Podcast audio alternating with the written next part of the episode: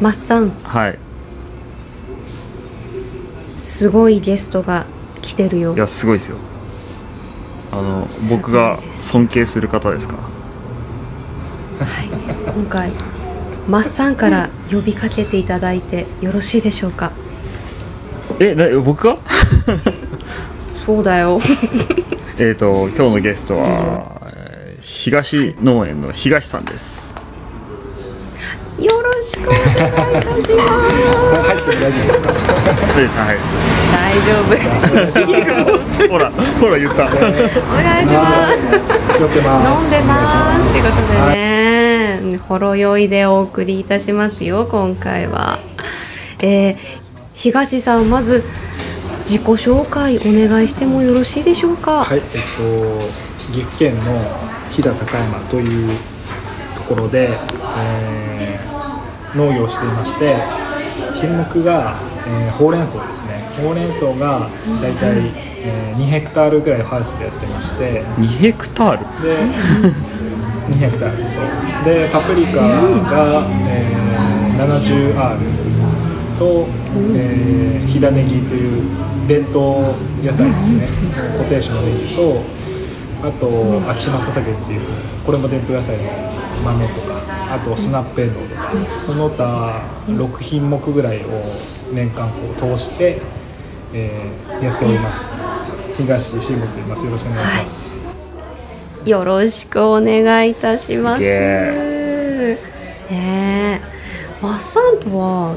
インスタグラム上でいつ頃からお知り合いだいったんですか？つなんだろう。う、うん、インスタじゃなくて多分あれじゃないかな。あの、あクラブハウスですね。クラブハウスじゃない、はい。クラブハウスだよね。あ初めて多分コミュニケーション取ったのはクラブハウスで。そうだよね、でそれまでそのちょっと前におそらくフォローを僕はさせてもらっててはいはいでクラブハウスで初めて喋ってじゃないですかね。そうだね。はい。なるほど。それではまず東さんその時のあのまあマッサンの印象ってどんなものありましたか？そうですねなんか、まずしっかりしてるなっていうイメージでしたね。なんか僕多分年下なんだろうけどそのうん。やっぱりちゃんとあの分からないことを勉強されててそのやっぱ経営者っていうものを勉強してるっていうかでなんか学ぶこともすごい僕もたくさんあるしなんかしかも僕が大好きな大きいトラクターを持ってて。好きなんですね。僕らは中山間地でやっぱり山の間にこう畑があるからその大規模っていうのがあんまりできなくて。だからそういうなんかああいう大きいねトラクターでバーッと地平線が見えるところでコンビニとかやってるのがすげえかっこよくて羨ましいなと思って最初フォローしてた感じだったんですけど。うんうん。いつか行ってみたいなと思いますね あぜひぜうひ 場所どこでしたっけ？マッサン。場所はと北海道の新十津川っていううんと本当に真ん中ら辺の町ですね。ー。はい。もうほぼほぼ見見渡す限り田んぼですね。山とかないんですそうか、ですね。山はあるんですけどうちは山の中には本当5ヘクタールぐらいの畑があるぐらいでうち全部で33ヘクタールあるんですけどそのうち5ヘクタールはあの入植僕らのご先祖様が入植した時にあの初めて取得した農地が山の中にあってでやっぱりそこからあの皆さん山から降りてくるんですよその、ま、なんかだんだん都会に人がい移っていくにつれて山に住んでた人が今度平場の田んぼのところに降りてきてで今農業をしてるっていう感じなので、まあ僕の家も全く同じ流れであのあ平場のところ降りてきてっていうんでただただ山にもあの畑を残したまま来たっていう感じですね。山はちょっとあるのはあるんですね。あの新十津川っていう町も山結構多いですね。は面積でいうと半半分近く山なのかな山山では何を作ってるんですか？山は本当にただの山です。何もないですね。うーん。はい。なるほどなるほど。えさやかさん。も私は、えー、とそのマッサンが暮らす隣町の雨竜町っていう場所ではいはいは実家があってそこで今農業を手伝っているっていう状態なんですよね。米ですか？うん。米です。うちはもう米オンリーで全然あの1715丁ぐらいかな。へー。4ヘクタールぐらい。すごいな。そんなに。いやいやすごいすごい。うんいやいやいやいや。じゃあマッサンはどうですか？その東さんの印象だとか教えてください。いやなんだろう。あのうん。最初あのパプリカ作ってらっしゃるその投稿とかを結構してて、うん。でそれを見て日本人って結構なんだろうつまらないものですがみたいなこうす何発想っていうか何言葉？うちうちのなんかそんな全然っていうのがあると思うんですけどうん。東さんの場合そうなんていうの？すごく自信を持ってあのうちのはもう自信をがありますってもううん。明確に伝えてる方だったんでなんかそういうのっては逆にすごいなと思ってきっとそれって多分根拠がなくて言ってるわけじゃなくてそれをちゃんと自信を持ってて根拠のあるうんこういう理由があるから自信を持って出せますっていうのが多分言ってるんだろうなって思うしそのお取引されてる何飲食店さんの名前見ても本当そうそうたる飲食店さんがずらーっと並んでたんで。いや、ね、ありがとうございます。本物本物だこの人と思って。いやいやいや女じゃないよ いやでもそれでも勉強しようと思ってだからその売り方っていうかそのなんだ農産物の本当の魅力の伝え方がすごい上手な方なんだろうなっていう印象があったんで僕最初フォローさせてもらってましたね。うん。ね嬉しい。私もあの東さんのインスタグラムを見てパプリカの宝石のようですごいです。きらめき本当すごい写真だけでももうこう伝わるみずみずしさだとかあとはその東さんのこう書く言葉が私すごく素敵だなってえー、嬉しい。感じていて、本当ですか？うんなんかあのキュンとくるその食べてみたくなるというか触れてみたくなる野菜っていうのがものすごくこの伝わってくるアピールだなってその選ぶ言葉の一つ一つがとても品がありながら選ばれる、うん、野菜っていうイメージすごくえー、めっちゃ嬉しい。そんなん初めて言われました,、はいありましたねああ本当ですか？もうすごい全部こう投稿見ながらキュンキュン食べたい。パプリカ食べたいと思って。あ予約しなきゃなんだと思いながら。でもなんかそのそこはでも結構、うん。あの僕の中でもあの、うん。重要視してるっていうかやっぱり、うんうん。SNS ってやっぱ遠くにいる人たちに伝え伝えなきゃいけないからこそ、自分がなんか畑で見たこの朝日が当たった角度とかですげえ綺麗なパプリカって毎日見てるんですよ。でそこをじゃあどう綺麗に出すかなってことでカメラの勉強してカメラを使うようになってであとはもう自分が感じてるそのこととか食べた時の最初の味から抜けていく感じ、全部言語化して一個ずつこう伝えれるようにしたいなと思ってそういうことをやり始めてからやっぱりシェフとかにも伝わって。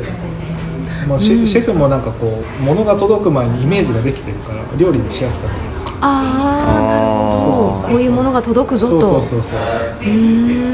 からそういうなんかこう表現っていうのがすごい言葉にするっていうのがすごい大事だなと思って、はい。いやそうそうそうそうそうですね。すごく伝わってきます。あ本当ですか？そうい写真も大すべて東さんが撮られてるんですか？インスタそうグラそうムに載せている写真。もうあのシェフの方だとか多分お友達なんですけど食べてる写真とかあるじゃないですか。そのパプリカとかを。でそのその瞬間いやよくいいとこ撮るなってその果汁が溢れるっていうのがこうちょっとこうおっとっとっていう感じなんですかねあのお友達が食べるようなそこからも感じ取れていやーなんか切り取り方がとても上手だなっていうか、まあ、なんていうの素敵だなっていう感じがすごく多かったですぜひあの皆さんも見てください東さんインスタグラム載せますのおで。願いしますへ大したもんじゃないですけど本当にもうなんかね食べてみたいって思いますね。でもなんかこの自分のパプリカ一つにとってもその段ボールを開けてパプリカを取る、それだけの関係じゃなくてやっぱこのパプリカができる背景って、まあ、写真だとか言葉でやっぱ伝えれるわけじゃないですか。はいはいはい。で、まあ、幸運なことにうちの畑は見晴らしのいい山がたくさんあって大自然に囲まれてて、まあ、そこのなんかこうパプリカができるまでのなんか、まあ、ご匂いとか音とか、まあ、全部五感を含めて感じながら食べてほしいんですよね。だからなんかそういうのも言葉にしながらその来ていただいたシェフにはぜひその音とか匂いとか手触りとかを全部含めてこれができてるんだよっていうのを確かめながら食べてもらうとやっぱり大事にするじゃないですか。ただのパプリカよりもああの風景でああいう風に厳しい環境でできたんだなって感じるだけでやっぱり料理する時に気持ちが入るんですよ。で気持ちが入った料理ってお客さんに絶対伝わってそれがなんか今まで何気なく食べてたパプリカがあなんかちょっと違うって思った瞬間もうこっちの勝ちですよね。なんていうか僕はそういうのがしたくて手にと止まるみたいな。食べてて「え何これうまっ」みたいな。そういうちょっとハハッとなるような野菜を作りたいなと思って。はいやわかる。わかる。わかる。今今聞いてるだけでちょっとよだれ出てくるよね こんなにパプリカを欲することがあるっていうぐらいパプリカ今食べたい気持ちになってますね。はあすごいですねマスさんでもマスさんもほらね写真を撮って、はい。同じようにこう風景と一緒にお米たちを追ってると思うんですけれどもやっぱりそういう気持ちを伝えたいっていうのがお写真一緒にやる方とかっていうのはこううん。詰まってるんですかねインスタグあラム僕も全く発想は一緒です。僕はもううまくできてないだけでの話であの思ってることは全く一緒でその写真と言葉で、そのなんだろうただ食べるだけじゃなくてそこに何があるのかって、どういう人が関わってるのかっていうのが伝わるといいなって思うしあのうちはもう、あのそういう飲食店さんとか取引ってほとんどないんですけどその商社さんを通じていろんなところに行ってるんですけどなんかでもやっぱりその背景にどういう人が作ってるかっていうのがなんとなく分かるような発信ができるといいなってずっと思っててやっぱりそれでカメラを買ったの全く同じ理由です僕はあのそれ理由でカメラ買ったわけじゃなくてたまたま家にカメラがあって子供たちを撮ってたカメラであこれこれで自分の田んぼを撮りゃいいじゃんっていうところから発想で。でそうしたらなんかすごい反応良かったのであこれでいこうっていうのはあって。でも全く一緒ですねそれは。本当に。だから写真とか文章とかでちゃんと伝えようっていうのは全く同じです。はい。もうそれを常に東さんの投稿を勉強しながら。いやいやいや勉強するんじゃなくて違うの。なんかさ売ろうと思うと絶対売れなくてそう。売ろうと思うんじゃなくてありのままの姿を綺麗なんだよ野菜って。ほんとピカピカしててあのパプリカなんて綺麗になってるパプリカはもう水分がぎっしりしてるから艶がすごくて宝石のようなんですよねでそれを取るとやっぱ水分がだんだん抜けていっていつものスーパーで置いてあるようなパプリカになっちゃうんだけどだからそういうのをこうただ伝えるだけでやっぱり伝わると思うからなんか別に売ろうと思わなくてできてるんですよね。だから本当に見た目の姿をこう綺麗に僕はこういうところが好きなので伝われば作り手のこの思いってのは絶対伝わると思うんでなんか売ろうと思わない。僕も僕もそういや僕もなんだろうその売りたい気持ちありながらでも多分一番自分が楽しんでないと難しいだろうなってそ思いがあって。うそう。なんかまあそれはそそれは当然仕事はしんどいって瞬間ありますけどでも楽しさを前面に出してその投稿っていうか PR していかないと多分誰の目にも止まらないんだろうなって。そうただマイナスなところだけ、まあ、マイナスなところも出す必要はあると思うんですけどそとにかく楽しさを前面に押し出してあこんな面白そうなことやってんだなってなると多分ちょっとみんな気にかけてくれるのかなっていう、まあ、別にうちのお米が売れるとかじゃなくてそのなんだろう農業界全体がっていうかその、農業って楽しいんだよねっていうところが伝わるといいなっていうのは僕はいつも思ってますね。なんか畑に来てくれたシェフがどういうとこ見てるのかなって自分は話しながら結構俯瞰的に見ててでもシェフがすごい喜んでニコニコしてくれる時ってもう俺って土土が好き土が好きで土の中の微生物が本当にいろんなこう相互作用でアミノ酸とかを出してて野菜が美味しくなる仕組みができてるんだけどでもその土の中って見えない世界だからこそすごくロマンがあって面白いんだよって話をすごいだから本当野菜作り好きなんだってことをワクワクした気持ちで言うとやっぱそこに共感してくれるしで自分のパプリカの好きなポイントとかなんか本当にぜひ食べてほしいです。っていう思いを伝えるだけでやっぱり伝わるからだからそのみんなが絶対農業好きだと思うからそういうのをね言葉にして伝えるだけでやっぱり物って入れていくと思う。そうだからそう思う。ねえ今の時期ってパプリカはどんな作業をするんですか？パプリカは今植えたばっかりなんで、えーと水の管理とあと,、えー、と今伸び枝が伸びてきたのでそれを切ってあの種子と言われる太いやつを伸ばしていって、えー、と巻きつけていくみたいな作業かな、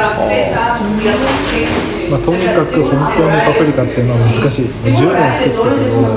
当に未だに分からない。から.マニュアルがそもそも少ないです。からやってる人が10%とか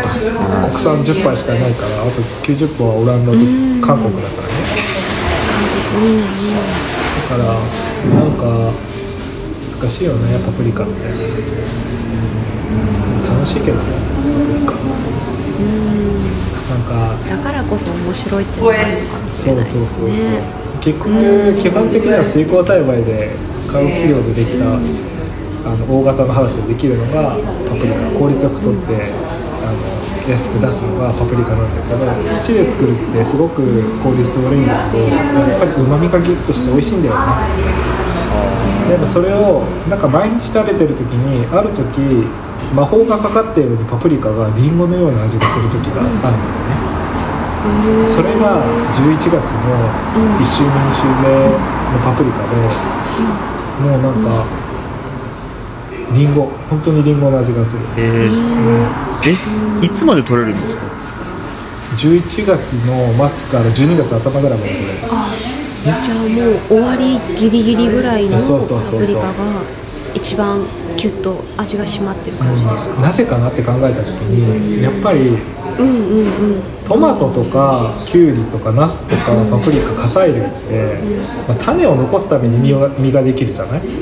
はいはい、だからそれって子孫を残したいんだよね野菜の DNA 的に。はいはいはいはい。で、あのうちも11月とか霜に当たるぐらい寒いのとか0度とかになっちゃって。あやばい。俺死ぬかもってパプリカが思った瞬間ぎゅっと甘くなっては鳥に食べられたいんですよ。おそらくね。鳥に食べられて糞でまき散らされたいってあ、種をいうのが広めたいんだ。そう。おそらくそれが生存戦略で。だからこそ野菜って面白い。ストレスに当たってあ自分死ぬかも。えうん。塩種を残さなきゃって思って甘くなるんだよ、へえ。と俺は思ってるから。考えてるんだ。これだからあれですよ。だからなんだろう。発想が全く違うっていうか、うん。と一つの株っていうか木から何個も取れるパプリカと、僕らって一つの株、僕らお米って一つの株から本当に一発取ったら終わりじゃないですか、だからやっぱそこは多分なんだろう。捉え方が多分違うんだろうなって捉えるべきポイントが多分違うんだろうなっていうのはなんかそうすごくいつもその東さんの投稿を見ててあ多分なんだろう。わ分けて考えなきゃいけない。それはもう土作りとかは共通する部分はあるけどその栽培のそのポイントとかっていうの勘どころって多分そういうあの年一作の作物と何回も収穫できる作物とあと分けて考えなきゃいけない。ああそうそうそうそうそう。絶対そうだよそれはすごく思います。米はちょっとやっぱ違うよね。うんそうですね。1年に一度のチャンスっていう感じなんですよ。ね。そうでもやっぱなんか寒い時期寒い俺ら飛騨高山も雪がやっぱ1メーターぐらい積もるから、あの夏はめちゃくちゃ暑いんだけど夜は本当に窓を閉めて寝ないと寒いくらい涼しくなるそうそうそう。だからやっぱりあの暑くてもゆっくりこう夜は寝れるっていうところにあのポイントがあって夏の野菜がすごく甘くなるんですよね。ね多分まあ北海道もそうだと思うけど北海道とやっぱり飛騨はすごく似てて、へえ僕の尊敬してる余市にいる師匠は、もうあ彼もイタリアとかから種を持ってきてあの伝統野菜を作ってるんだけど、まあものすごい、まあ、本当に日本代表するレストランばっかり使っていただいててですね。でやっぱり1個パプリカも600円はするし。それでも完売即完売しちゃうぐらいすごいですよね。彼もやっぱりなんかこの起源から調べてるねトウモロコシの起源ってどこにあってどどういう人が広めてだからこういうルーツだからここのから生まれた場所だから水が少なくていいとか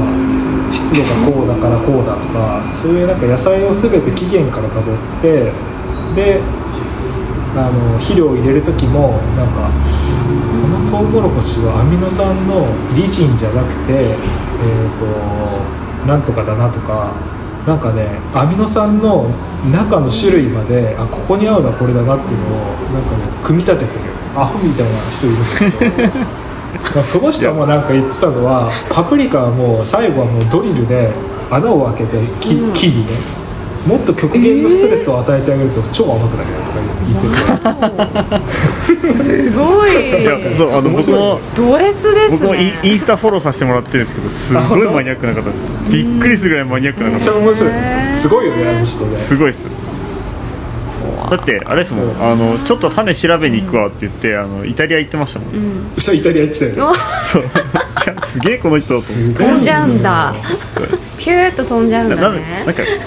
ま、豆グリーンピース？なんか何かを調べてそうそう豆ちょっと豆のお宅だよね。ですよね。おなんか調べるのにちょっとイタリア行ってきますみたいなのってあやばいこの人すごすぎると思って、って言ってでもなんか俺あの人にいろいろ教えてもらったのがやっぱり飲食店のシェフ食べに行って直接ねでこの野菜は自分の野菜はこういう料理のこれに合うなっていうのやっぱりこう分からないと売れないと思うって言ってて俺もそれからなんかこう付き合うようになって食べに行くようになって自分のパプリカの立ち位置とかがすごく分かってきたんだよねただやっぱパプリカ売りたいじゃなくて、このうちのパプリカはリンゴのようだからすごく11月のパプリカはすごく濃厚だからムースにするとすっごい合いますよとかそういうあおすすめもできたりとか。あどう食べるかまで。うんうん。だからシェフの目線でこうどうい農家でそんな食べ歩いてる人ってやっぱ少ないと思うんだよね全国でも。そうですね、うんうん。そうだからこそシェフが信頼してくれるの。あこの人はいっぱい食べ歩いてるから舌には自信があって、でこの人がこう進めてるから農家さんが一番美味しい食べ方を進めてるからこうこうやってみるかみたいな感じでなると思うからやっぱりこう食べ歩きをしてそこに合う野菜をヒットさせていくっていうやり方をしていくとやっぱ売れていくと思うし。東さんのインスタグラム本当いろんなお料理屋さんであの食事されてる写真たくさん載っててうわーめちゃめちゃ美味しそうっていうものばっかりなんですけど いいなと思いながらでも北海道も美味いしいとこいっぱいあるでしょ。あーでもね私たちは行かない農家なので そうですよね ぜひい。やでも大事だね。でもそうやってね。うん。自分のところの例えば私たちであればマッサンであればお米だとかは、うん。きっとこういうものに合うようだとかっていうのはいろんなところで食べてないと確かに言えないことではあるもんね。でもなんか俺本当最近思うのは野菜を売るっていうか人を売ることだなっていうのは最終的に思った、っていうのはうん。なんか野菜の美味しさってなんかやっぱり限界はあって、肉や魚とかを値段をかければかけるほど美味しくなるものとやっぱり違って野菜っていうのは、だからこそなんかこの人から買いたいなって思ってもらうことが超大事で、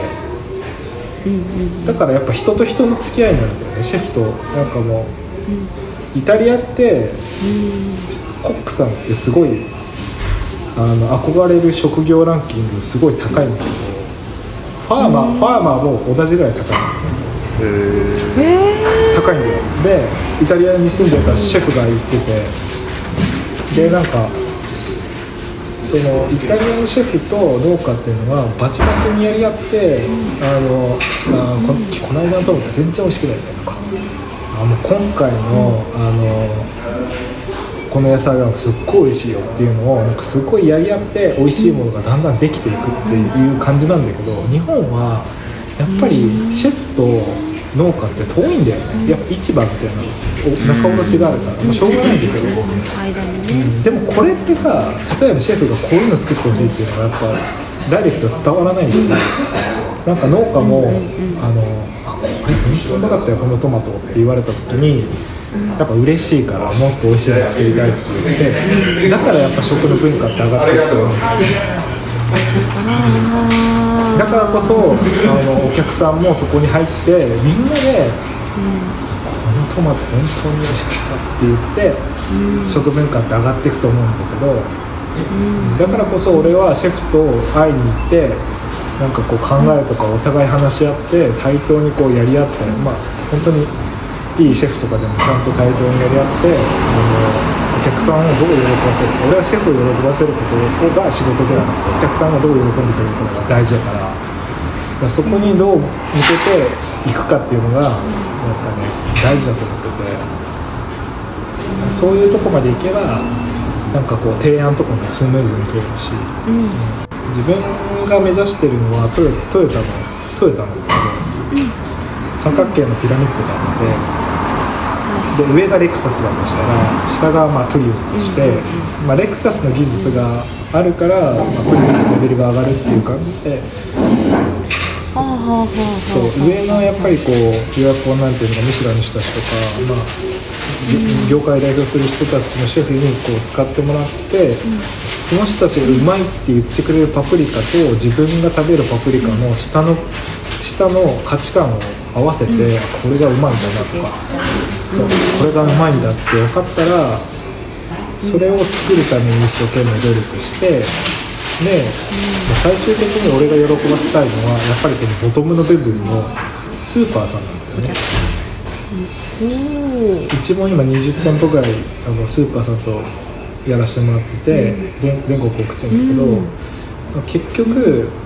やっぱりこうこのピラミッドのここだけを喜ばせるよりもやっぱりこの,し、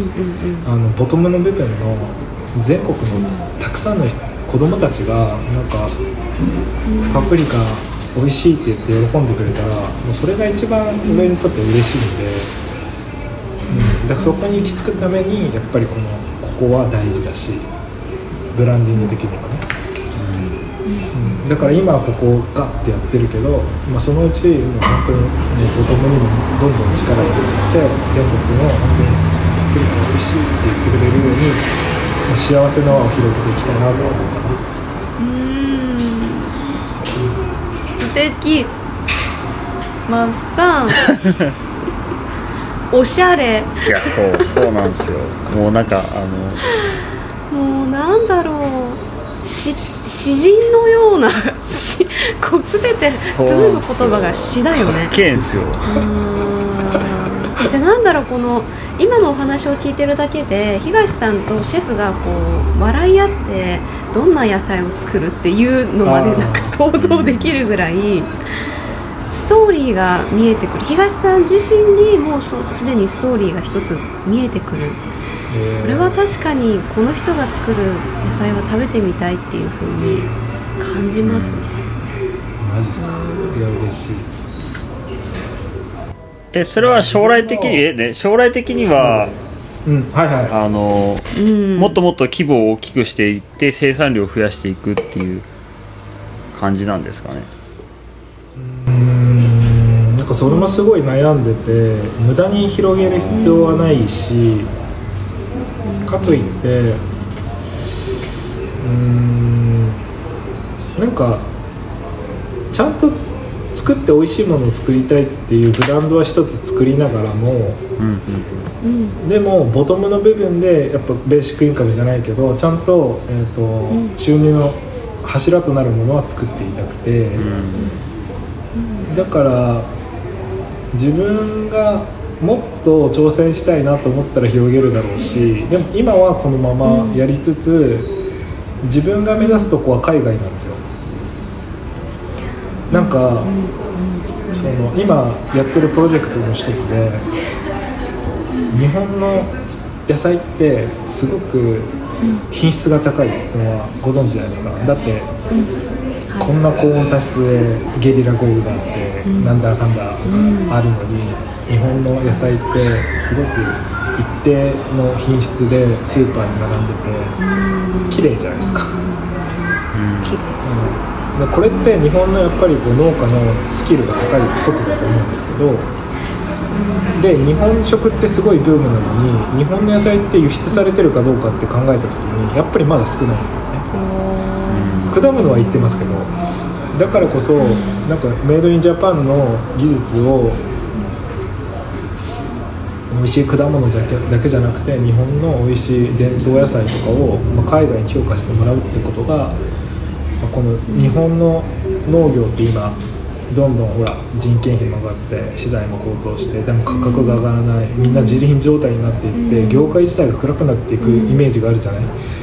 だからこそやっぱりこの三角形じゃないけどこの業界を引っ張るとこの上って絶対いると思う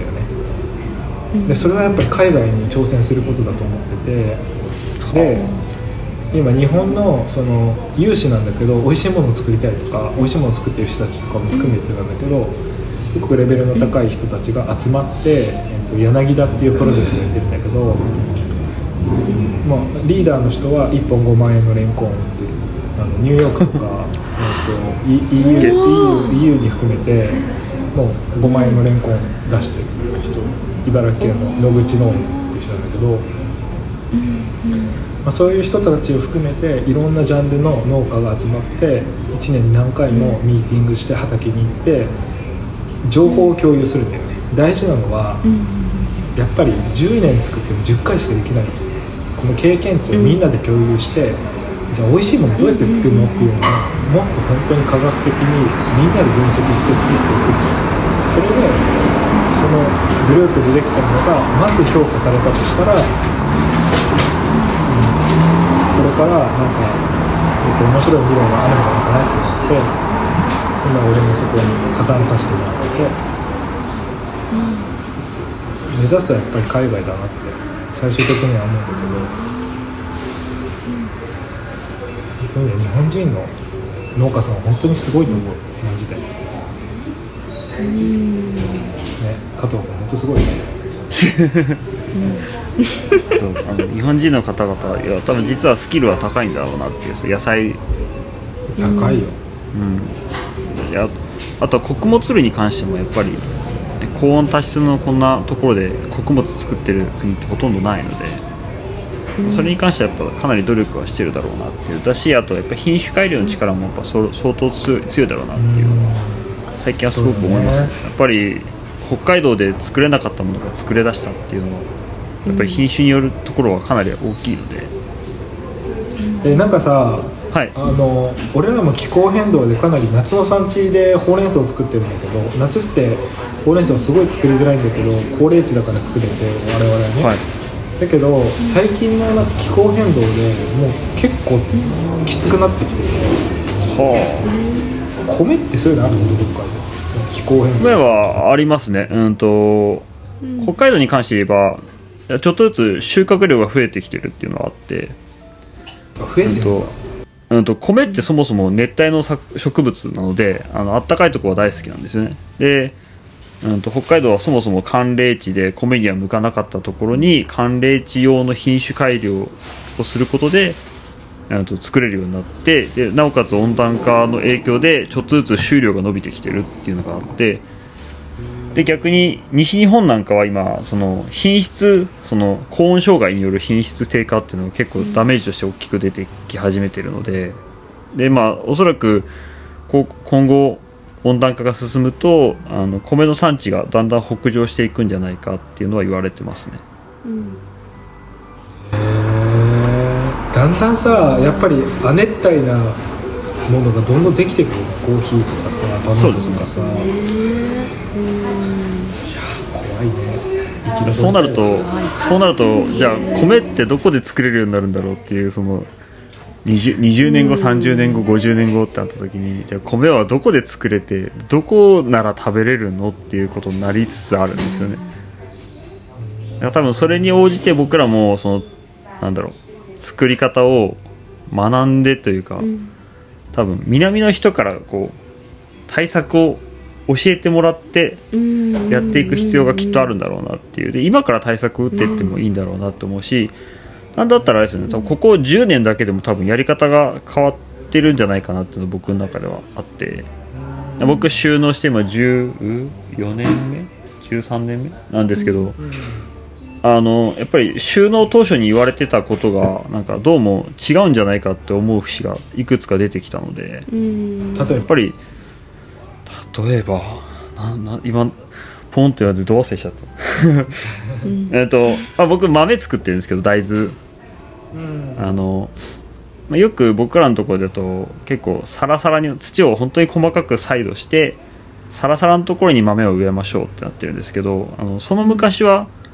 それで良かったんですよねすごく。それがよて北海道に適していたんですけどどうもここ数年その天候が偏りが激しくてものすごく雨が多い。お多いったら本当多いしないったら本当にないしっていうのが極端になってきたので、なんだろサラサラにしすぎて保水力が失われていった時に、あの発芽のステージで干ばつに当たると芽が出てこないっていうのがここ数年顕著に見られるようになって。おそらくあの10年前10年前15年前20年前は通用してたそのめちゃくちゃ細かく再度するっていうのがここ数年多分それが必ずしも合っていない可能性があるんじゃないかっていうのは僕はちょっと合ってない。思ってだってちもそうだもん、うちもほうれん草農家って一ハウスで1年に56回植えるんだよね。でうちの親父は昔から土を細かくしてたロータリーを早くかけろって言っててで古くからやってるその畑ってもうすんごい細かいの土が砂みたいになってるんだけど暖流構造全部壊れててなんかふわふわに見えていいんだけど水を打つと硬く締まっちゃうのよ、そうそうそう。暗暗そうになっちゃう。そう酸欠状態になっちゃうのよ。そうセメントみたくなっちゃそうそうそうそう。だからあのやっぱり荒く打った方がいいんじゃないかな。とちょっとゴロゴロぐらいが酸素が入るのような気はしますね。ここ数年の気候をかを感じてるのはそれがあるかなっていうのは。うちもやっぱりそのある程度サイド性悪いあえて悪いまんまにしてやった方が発芽が良かったりはするので。そもしかしたらそこはあるかもしれないなと思ったりあとはそのこななんて言うんだろうそのロータリー系で刃を回して細かくするんじゃなくてあの大きな重たい機械で潰して細かくしていくっていう方法の方がもしかしたら暖流構造を壊さずにいけるんじゃないかなっていうのでそれはあの機械の大型化とあのもう理理にかなったあの相反するものではないのでなんかそういうのも多分選択肢として入ってくるなっていうのはちょっと思ってますね。米のさ美味しい米ってなんか言葉で表すとどんな米ですか？いや難しい。うお米こそいろいろこうね風味だとか粘りだとかが好みでいろいろありますよね。そしてね。万人に向けての美味しさって言われるとやっぱり、うんまあ、難しい。甘みだとか。うん。でんぷんだよね？まあそうですね。でんぷん質のところがポイントになりそうですね。伝え方でいくとね。それってどうやって作るとでんぷんが多く作られる？多分光合成がかなり旺盛であればあるほどでんぷんは多分でんぷんの合成能力が高まるはずなので、まあ光合成をききちんと高める必要はあるだろうなとは思ってるんですけどその、うん、とお米のなんて言うんだろう甘さ？柔らかさ？甘さ？甘さを、甘さをそのえ影響してるのがタンパク質の含有率だって言われているんですよね。でただそのタンパク質の含有率タン含有しているタンパク質の組成成分の中にもうまみと雑味になるものとかっていろいろ混ざってるんでそのおそらくそのバランス、はいはいはい。ね。そのこ構成要素のバランスによってあの、美味しい美味しくないって出ると思うんですけど基本的にはタンパク質含有率を下げた方が美味しいって言われてはいるので、うん。まあ、基本的にはタンパク質を下げるんだね。そうだからタンパクタン僕らタンパクを下げるタンパクを下げるって特に言ってはいるんですけど。それは技術でできるんだ。うんとそうですね。うんと稲って一株から、うん、となんていうの一株からもたもみをつけるじゃないですか。うん。でそれその一株が吸うタンパク質ってあの全てのん。種も種もみにあの均等に分配されるって言われてるんですよね。うん。なので単純に言えば、うん、と一株がつける実の量を増やせばタンパク質は下がるんですよ、なるほどね。はい、ただそれをやりすぎると今度未熟粒になる。そのでんぷんを充填しきれない、あのい稲株が吸えるでんぷんを以上のもみ数をつけてしまうとそのでんぷんが充填しきれなくてあの未熟粒って言われる青未熟とか白未熟とかって言われる未熟粒になるのでそれもまたあの美味しくないべちゃべちゃのお米になる要因ではあるのでその、うん、とバランスを知力窒素とか知力とあとはその肥料の透過する肥料の量の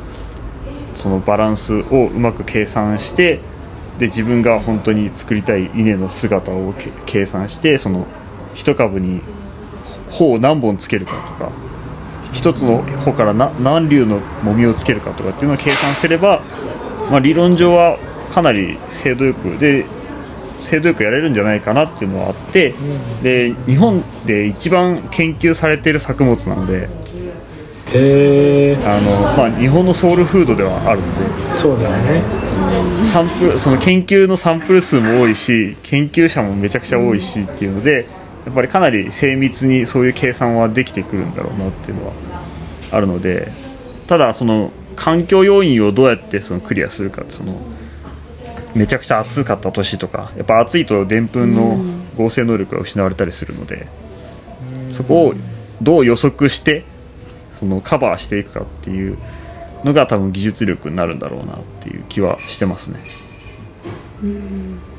いや面白いね。やっぱり野菜は科学だよね。野菜は本当科学だなって科思うよね、学ですね。あのシェフにもこ あの消費者にも思うんだけど、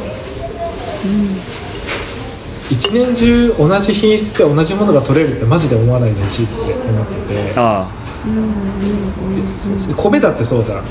でもうパプリカだって夏のしょっぱなって肉厚なんだけど味が薄いんだよ、でも水分量がたくさんあるから水分をこう肉厚でこうた楽しんでもらえるバーニャカウダーとかすごい合うんだけどやっぱり秋でこう濃厚になっていくとすごいソースに合うようなすごいリンゴのようなパプリカになっていくからその野菜って1年を通して味が全く変わっていくんだよね、うんだからなんかそのありのままの姿を楽しんでほしいなっていうのは思う。米もそうだけどし。年によって違うからさ。あそうですそうです。だからあのうんそういうあボージョボージョレ・ヌーボーとかって結構優秀な戦略だなってそうそうそうそう思っててそううん。あの今年はこういう味です。そうそうそう。今年はこういう味ですって。確かに。で今日本ね毎年そう違っていいってそういうのがね。日本酒も結構それ、結構最近増えてきててうん。日本酒なんかもあの今年はこういう酒米原料のお米がこういうあの品質だったからこういうお酒になりましたっていう、であのこういう品質だったからこういうふうに工夫をしてこういうお酒にしてみましたとかっていうので毎年毎年同じ銘柄同じラベルなのに毎年毎年ちょっとずつ、あの変えていくっていうのは、うん。多分それはあの食べ物自然環境から生まれるものの定めなんだろうなと思っててただ、ん。穀物の場合あのブレンドできっちゃうんですよ。その混ぜると均質化できるからそこはやっぱりかなり難しくてブレンディングされちゃうともう一緒になっちゃうんですよ。でそれが結局、なんだろう。突出した甘甘さとか柔らかさとかもちもち感とかっていう突出した要素が均質化って全部失われて結果、うん。なんかそこそこの味にしかならないっていうどんなに美味しいお米も混ぜちゃうと全部あのつまんなくなってしまうのでその特徴のないお米になってしまうのでそこは難しいところですよね、でもなんかなんかさ本当さワインワインに学ぶことってすっごいたくさんあると思ってて野菜ります。うん。でなんか俺も畑によって味が全然違うなっていうことが分かってきそうそうそうてで俺の中のグランクリューの一番いい畑はもう俺を尊敬してるシェフが一人いるんだけどあのそのシェフ用に作ってるの。はもうそこはへーすごい。どのお客さんが来てもそこの畑は絶対入れたくなくて、そこはそのシェフ俺が俺を見つけてくれて俺をこうそのステージに上げてくれて、でパプリカをムースにしてくれてで今年食べログのゴールドトップを取ったシェフなんでだからそういうシェフのおかげで俺は本当にそういうステージに上げさせてもらったからこそこの自分の畑のグランクリは彼にムースとして提供してほしい。でもだからそういうのをやっぱこう自然からねありのままの姿をこう伝えながら今年はこうだからこうなんだっていうのを伝えれるっていうのも大事なんじゃないかなって思う。作ることして。ねそうそうそう、年間の変化その年の変化それも全て楽しんでいただけるようなものを作り続けるっていうことですねいや今日ちょっとすごい話じゃない？マスさんいや僕一つ一つ一つ一つ言いたいんですよ。一つ言いたいんですよ、あのなんだろう。年次変動はすれどもあの、こうこうなりましたっていう表現がすごいなんか引っかかってて、あのなんだろう。それってあのじゃあ自分何もしてないじゃんっていうことになりかねなくて、うーん。あのなっちゃった。そうそうそうそう。結果的になっちゃったっていう話じゃなくて、僕らはそのこここはうこういう年だったからそうこういう年だったからうん。こそこういう対策をしてこういうふうにしましたってこういう味になりましたっていうのだったらうん。分かるんですけどなんかなっちゃったっていうのはなんかすごいなんだろうそれって同じ同じ結果ではあるけれどもなんかそこの表現ってなんか僕ちょっと引っかかったりはしててそう。なんかあくまでも僕らはその農業ってその手を加えるなりわいなので、うん。その狩狩猟民族ではないので農耕民族なので、やっぱりそこはちゃんと手を加えて、あの無策ではないぞっていうところはちゃんと言わないといけないだろうなっていう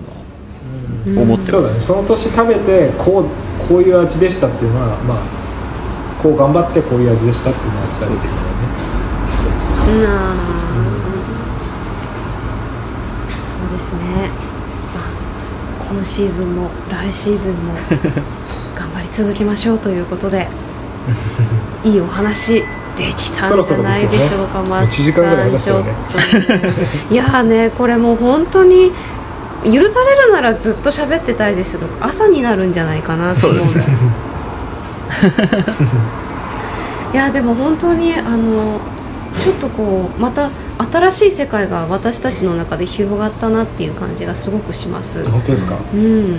はい、今までこのね一服いろんなゲストの方来ていただきましたけれどもまた全く違う目線でこう開いてくださった東さん。今回本当にゲストに来てくださってありがとうございこちらこます。そありがとうございます。ありがとうございます。ありがとうですマイスターありがとうございました。ね、いつかね北海道に遊びに、ね行きますよ。ぜひぜひ。うん。ね。私たちも見させてください。飛騨高山にね。遊びに行きたいと思います。ぜひぜひ来てください。はい、その時はよろしくお願いいたします。ありがとうご本日ざいます。のゲストは、はい、東さんでした。ありがとうございました。ありがとうございました。またまた。ありがとうございました。ありがとうございます。